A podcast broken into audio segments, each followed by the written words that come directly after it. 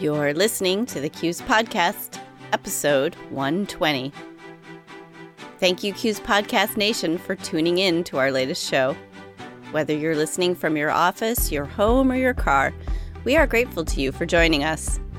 As you know, this show is where you can hear credit union industry experts and cross industry leaders give a wide range of perspectives on trends and topics relevant to you. My name is Lisa Hochgraf, Senior Editor for CUES and our Credit Union Management magazine. The pandemic has affected people's financial situations very differently. While a third of consumers report being concerned about their finances, some individuals currently have more cash than they had when the pandemic started, and they're ready to spend it. How can lenders best navigate such a dichotomy? Our guest today will offer insights into both what credit unions can do to make smarter, more efficient decisions now, and also what might be coming next. Harry Singh is a senior vice president with Experian, a CUES Solutions silver provider. So let's get started.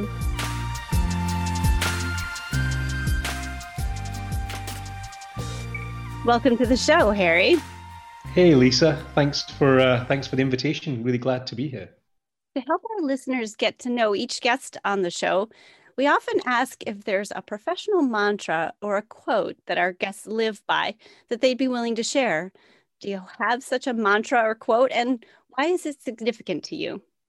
It's a great question, uh, Lisa. So I, I, I, do actually. I use it both professionally and personally to different effect. So um, less is better. Um, so for those of you who may be familiar with Dieter Rams, uh, you know, he was a sort of German industrialist uh, designer. Um, but, but the principle essentially uh, resonated with me because what it focuses on is the less design when you're creating a service, a product, whatever it's going to be, the better. Um, because essentially you're focusing on the job to be done for the end user. So, so less, but better. It's kind of a contrast to the old less is more, right? Absolutely. I mean, I think um, you can over-engineer things. I think some of the some of the products and services and and um, uh, and some of our greatest achievements in technology have always been with the simplest products. Um, you know, things have evolved. If you think about our first um, our first Mac, you know, back in the day and what, what it can do now, our first iPhone, our first iPod, and how they've evolved over time. But the initial was always less. You know, start with something simple that resonates, that works, that answers a job to be done. And um, you know, starting from there, you can always build and iterate, but you know, really focus on the end user and, and the job to be done. And how do you apply this idea in your work for Experian? Uh, regularly. Um, so you know, as a as a business that supports both um, consumers and and and organizations of varying size, uh, we are always thinking about uh, the the end the end product, the end user.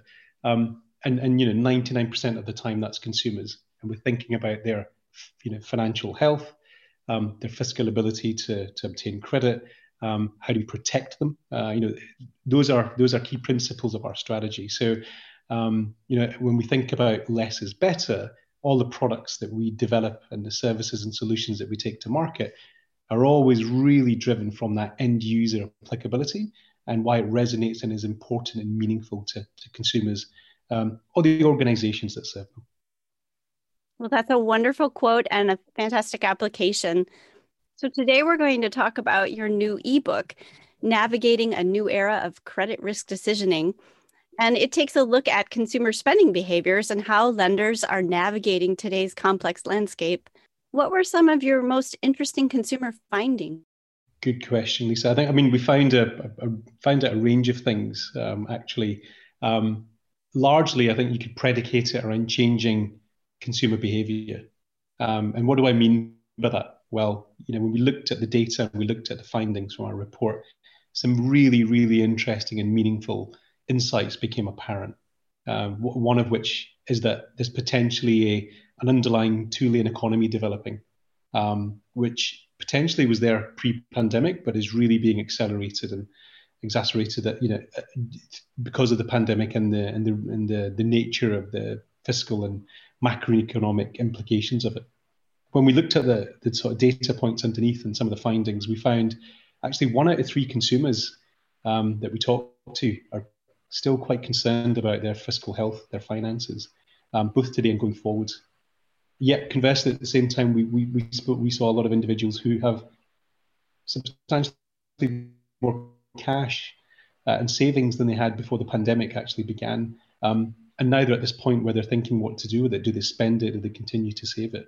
Um, we also discovered that consumers are, you know, not reducing their discretionary spend as much as they were six months ago. So that's starting to, you know, materialize now into into the economy. Um, seven percent are spending more than they were a year ago, and you know, really interestingly, high income households, which you know we define as earning more than about hundred thousand dollars a year, um, they're spending the most. Um, so, so as you can see, there's a there's a range of findings, but it really does support the principle that consumer behaviour has changed. And you know, the question is, is it is it going to maintain and sustain as a change in behaviour? Um, but underlying that, there's probably different segments of society that are impacted very, very differently by the pandemic. That's all very interesting. Why does this environment make it more difficult for lenders to be able to offer the right loans and products to the right consumers? Yeah, so it's probably one of the main questions that the industry is trying to trying to navigate and deal with right now. Um, I think there's a couple of areas that you know you'd have to you know organizations really do need to understand the needs of their their customers, uh, and that, that has to be a deep understanding you know, leveraging a range of different data assets, um, and that, that can cover any any any end of the spectrum within society. Um, we've had, you know, we, we talk about a macroeconomic impact of the pandemic. This is one of those that have been, you know, legislated. So the Great Deferral um, or forbearance, you know, a lot of organisations and lenders have offered their customers payment holidays. Some of those have deferred payment. So, you know, if you've got a mortgage, you might be able to pay that at the end of your mortgage. A lot of them haven't a lot of them have said for a period of time, you, you know, you, you can have a payment holiday, um, but you're still accrue, you know, you, you still have an outstanding balance at the end of it. So there's material changes in in society that, that weren't there pre-pandemic.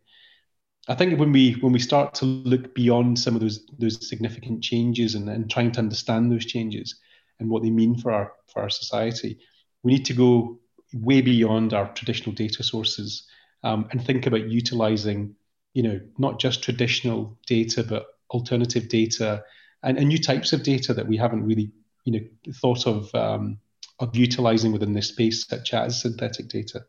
Um, and you know, we can we can talk about that in a little bit more detail.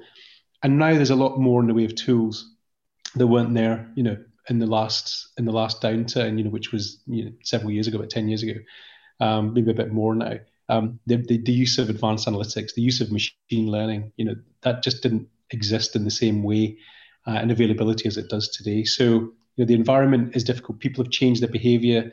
Some of the historic data that we we would have used or lenders would have used is no longer relevant. You know, yesterday's data is probably the most um, predictive, uh, you know, rather than the last two or three years because the world has materially changed. Um, yet at the same time, I think we have the opportunity to utilize technology advanced analytics and, and you know both traditional and non-traditional data in a way that's never been used before. That sounds kind of exciting, although also kind of challenging. What would you say lenders can do to make smarter and more efficient decisions as they navigate this landscape? Yeah, it's a, it's a, it's a great question. It's um it's a constant conversation we have, Lisa, with our with our clients. You know, we partner with a lot of clients in this space, and they and they ask that question regularly. Um, I think you know, if we if we just reflect on the decision report that we you know we we, we published, I think we we identified probably three areas that you know lenders need to think about that helps them to navigate the complexity of the, the current landscape. Um, I think probably the first area I'd, I'd, spend a minute or two on, you know, it's how do you leverage data and advanced analytics? I think I think I touched on it a minute ago. Um, how do you create that comprehensive understanding not just of risk, but also the opportunity uh, within their portfolio, and and you know the, the visibility and the transparency into how the behaviour of the profile uh, of the consumers in their um, in their portfolio is changing. You know those those are important. Those are important areas. What are what are consumers doing differently? What are they adopting differently, such as you know digital channels for for lending? Um, you know are they are they um, uh, shopping in different ways. We, have seen that in our report as well. That you know acceleration and, a, and an adoption of online has, you know just been uh, exponentially seen across the globe, not just in North America. Um, so leveraging data, the use of advanced analytics, you know, such as machine learning, um, I think is important. And then the second area we, we, we sort of identified and we, and we spend a lot of time with clients talking about is how do you now proactively engage your your your customers, the people that you serve, um, and how do you tailor and personalize offers, solutions, products to their needs, right? So, and that's not just you know we, we I think historically when we talk about personalization and offers, people always think it's about buying something new or you know obtaining credit to do something. Um, when we talk about personalized solutions and outcomes, and, and outcomes is a really important uh, it's a really important term for us as a business. We're thinking about the needs of that consumer at a point in time, and it may be, you know, they're getting married, it may be they need to buy a car, but it may be they're in financial difficulty and they need a different type of offer or treatment that helps them through a difficult period, such as the pandemic. But as they come out the back end of it, you know, they become a very they become a very profitable customer for for the lender. So we're, we're really you know en- encouraging our clients to proactively engage their customers and going back to my first point leveraging data to truly understand their customer base um, and utilizing analytics to really come up with outcomes and treatments that, that are reflective of their needs and i think finally um, and this is something that i think um, people are aware of but you know i think it's, it's somewhat masked in the current in the current climate that there is going to be a potential wave of delinquency like I say, you know, a lot of consumers out there have taken payment holidays right now. Um, but if you if you look at their trajectory and their trended uh, affordability pre-pandemic, you know, either their affordability has not improved, um, or potentially it's got even worse. You know, as they come out of um, payment holidays in some countries around the world, you know, furlough payments where the government is picking up is picking up salary checks. Once that comes to an end, affordability changes, and and you know how people can you know service their credit commitments materially changes as well. So payment holidays are coming to an end. I think it's going to become apparent that that two-speed economy is, is more visible. Um, and what lenders are really doing, and they're working with us on this, and, and you know we're partnering with them to do, is how do we make it easy for consumers that are really struggling um, to find the right outcome, the right treatment for them, um, and that's being done, you know, in a very different way than it was, you know, 10, 12 years ago, digitally now. A lot more of it's online. How do we how do we allow people to self-serve and and, and really you know uh, understand their fiscal position and and the implications of it and how do they find the right treatments and information that they need? So like i say the three areas that are really important to us leveraging data and analytics. How do you proactively engage your customers and consumers? And i think the industry has to prepare for a you know a, a significant um, wave of delinquency.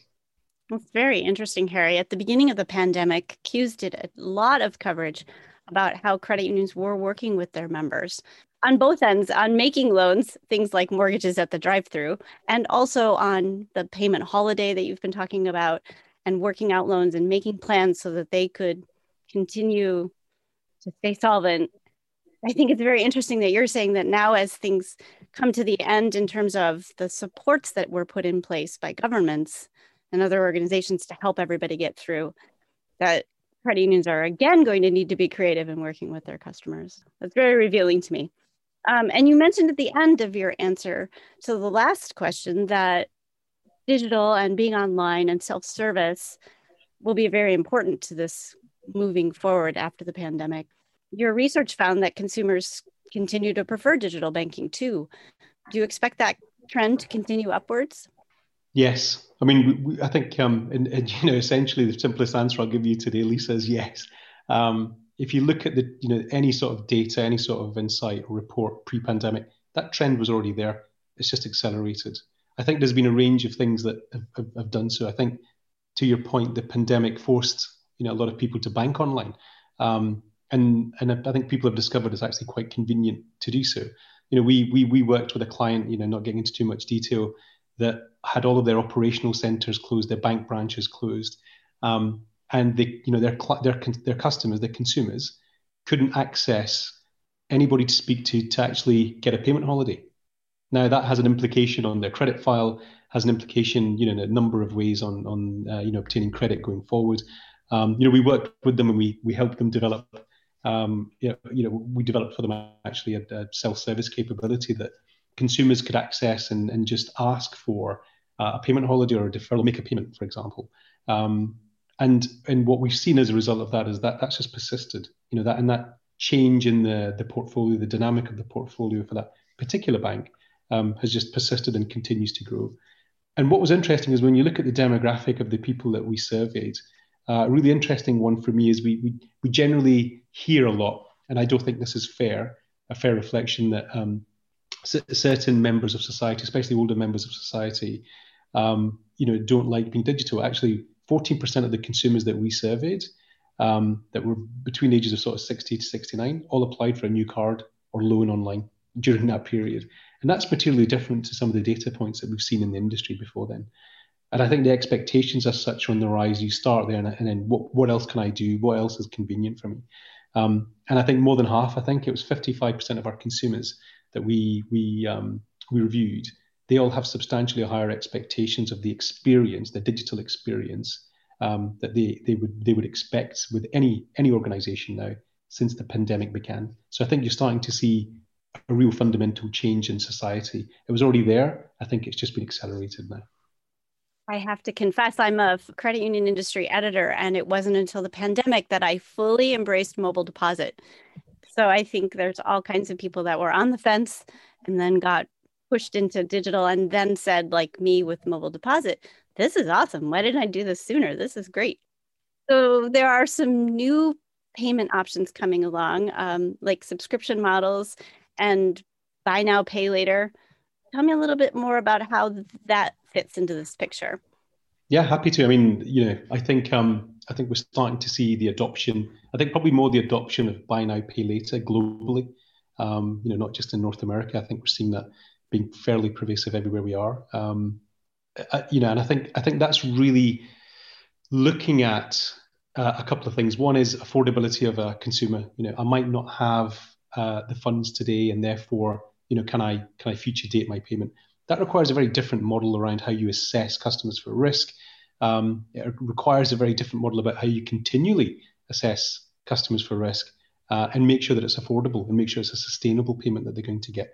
Um, I think utilizing both traditional and non-traditional data helps you get to a, le- uh, a better and healthier level of propensity around you know how those consumers are going to behave. So I think I think that model's here to stay. I think it will be regulated, as an opinion that I have personally um, quite you know quite quite substantially depending on what region you're in um, you know globally. But I think buy now pay later is here to stay. I think it'll manifest itself. But what's really interesting about it is most of the, the organizations that we work with you know they use our data they use analytics then they use our software to make those decisions because they really want to leverage the power of advanced analytics and non-traditional data I think we look at subscription models you know one area that we're, we're, seeing a lot of interest in is in vehicle and auto. Um, the world's changing. The, you know, the, the world is evolving. We're seeing electric vehicle um, purchases go up. We're seeing auto leases go up over time. And now the natural transition, you know, depending on if you believe some of the industry leaders or not in this space, will be that as you start to evolve, you know, individuals and households will probably subscribe to cars. You know, if you live in a you live in a depending on the climate that you live in, you might have quite severe winters and, and quite dry summers. Um, you know, do you need a very different vehicle, for example, in the summer than you do in the winter? Probably. And therefore, subscription models, you know, across industries will be quite interesting for us. That requires constant evaluation of data, constant evaluation of affordability and consumer needs. You know, there's there's a component that says, oh, is that a risky is that a risky loan? But but essentially, the product that you're you're building and creating needs to understand the needs of the consumer. Um, and I think subscription models you know, really do bring that to life. And, you know, the use of advanced analytics, real-time decisioning is important in that space. If we look at some of the data points that support that, I think just under a third of consumers that we we spoke to, I think it was about 27%, you know, reported that they have purchased products using buy now pay later. That's that's huge. That's a material amount. Um, you know, if you go into most online retailers, you know, there's always a if, one, if not multiple buy now pay later programs that you can you can access. Um, I think businesses need to and will have to adopt this type of a, a payment capability. I think that's that's becoming apparent. Um, and just having purely a self-serve digital strategy probably isn't enough anymore. It needs to be the experience. Um, you know, do you understand the consumer? Do you understand their needs? Are you you know are you lending them money or are you providing an outcome, for example? Those are two very different things. Um, and actually, more and more consumers want to be understood, their needs, um, and they, you know, they they expect a fair value exchange of their for their data, for example, for a for an outcome uh, and a service that really helps them with a job to be done or a, an outcome that they they wish to to achieve. So, a couple of times during the show, we've talked about traditional and non traditional metrics and data to help credit unions with decisions. Would you talk a little bit more about what you're thinking about when you refer to the non traditional data? Yeah, I think I mean depending on where you are globally and depending on regulation and legislation, we're seeing um, you know traditional data sources such as credit bureau. You know, we, you know that's our it's what we do as an organization as a business. But we you know growing growing um, analytical models are utilizing alternative data such as social media data in certain markets around the world. Um, they're using location data um, for personalized offers. Um, and you know, as that starts to evolve, um, and especially now with the pandemic, some of the analytical models that that were there before aren't really reflective of the behavior of, of, of society. An example being, you know, how, how, do I know the affordability of my portfolio, you know, is today as reflective as it was 12 months ago? It isn't. Everybody's been in a position where they've either taken a payment holiday or they've paid down their credit. Now that's good, right? That's that's fantastic for certain segments of society. At the same time, that two-lane economy that we've been talking about, um, the people who are, you know, fiscally disadvantaged, what, how do you understand their profile, their affordability, how they're going to behave going forward? How do I know how to reserve against that if I'm a if I'm a lender? You know, what my what my, what's my balance sheet implications of it? Now, this is where you can utilize potentially things like synthetic data that allow you to generate artificial data, it's machine generated data um, that you can put into your models. And then as your as your portfolio starts to evolve, the number of models that you're assessing, you start to align those models against the behavior of your portfolio. You start to get to a predictive level of understanding um, uh, of consumers, their behavior, their affordability, you know what they're likely to do, what they're likely to need, um, and and that really changes the dynamic. I think with machine learning, the ability to use large data environments and um, and really utilize those models in a real time manner. You know, if you think about the convergence of data software and analytics, um, data we understand there's various types of data analytics, the ability to to make sense of all of that various data. But then what do you do with it? And that's where you know software decisioning software, for example, having that ability to real time execute those models, test them, understand them, means that you will have a better understanding in a real time way of your customers and their needs. And therefore, you can build product services, um, outcomes that, that really resonate and service the needs of your portfolio rather than just thinking about it purely from a, uh, a, a prudential perspective. Excellent perspective um, and, and, forward thinking. My my next question is about forward thinking, um, but I feel like you're already leading up to that. So you've been doing research and you've been looking at the payments landscape and the credit landscape. What is the next question on the horizon? What's the next thing that you think you'll be researching? And what's your prediction for how the answer might impact credit unions? Yeah, it's a good. It's a good question. We could we could we could spend all day on this, Lisa. To be honest, um, yeah. I think you know there's, there's, a couple there's a couple of there's a couple of areas there. Um, you know, if I think about uh, you know the the landscape that we certainly that we certainly support our clients and and consumers in. Um, you know, we're actively thinking about that buy now pay later piece. But then, what are the transition uh, in in payment behavior? We're seeing crypto on the increase. What does that mean? We're seeing greater adoption of crypto as well uh, as a payment model. Now, you know, legislation and regulation may hinder and and, and um, slow down the progress of of uh, of such payment technology. But we're seeing, you know, countries now recognise it as a as a underlying digital currency. Um, what does that mean? How will people pay? You know, how do you how do you assess the authentication of that currency? There's a there's going to be a whole bunch of um, jobs to be done, questions to be answered, and that has a material impact on on society because the, the type of people who currently today you know utilize cryptocurrency um, aren't representative of society more generically. Um, so you know, how do you understand who those people are, how they're going to behave? I think the subscription piece that we talked about is, is fundamental. I think, you know, we talked a little bit about auto. I think as we evolve and go forward, the need to constantly understand uh, consumers, to have a fair exchange of data. You know, consumers have, have shown and and have regularly shown that they're happy to exchange data if it's a fair exchange. Um, to understand their needs, for example, and then give them personalized offers, I think will become an area of exploration. I think subscription, not just in auto, but in everyday life. You know, um, we're already seeing it. We're already seeing, um, you know, do I subscribe to certain services for my house for a period of time? Do I subscribe to where I live? Uh, do I subscribe to different types of energy providers? These are all going to be things that I think, as you go forward, will require real time, um, large scale analytics, advanced analytical capability, um, and real time decisioning and execution of those models and understanding of consumer behavior. So, like I say, subscription is absolutely there, cryptocurrency and payments technology and how that's going to evolve. Um, and, I, and I do think there's going to be a change in behavior more broadly about lending. I think um, I think I think you know we're going to see different types of organizations enter into you know what would be traditionally classified as, as credit lending um, not just banks and, and, fintechs but you you might start seeing you know larger software businesses entering um, you know some of the big organizations globally are thinking about how do they how do they play in this part how do they play in this space. So there's a, there's a lot of areas we're going to explore but i think the payments cryptocurrency script subscription um, and the changing uh, and the changing behavior of um, of payments are probably going to be the three areas. That's fascinating. This has been so informative harry. Thank you so much for being on the show thanks for having me lisa it's been it's been really informative for me uh, hopefully it's been informative and thought provoking for the listeners. Uh, and you know, I've I've um, hopefully intrigued some people to think differently about you know the practices that they've got and uh, and and what they have to think through as they go forward.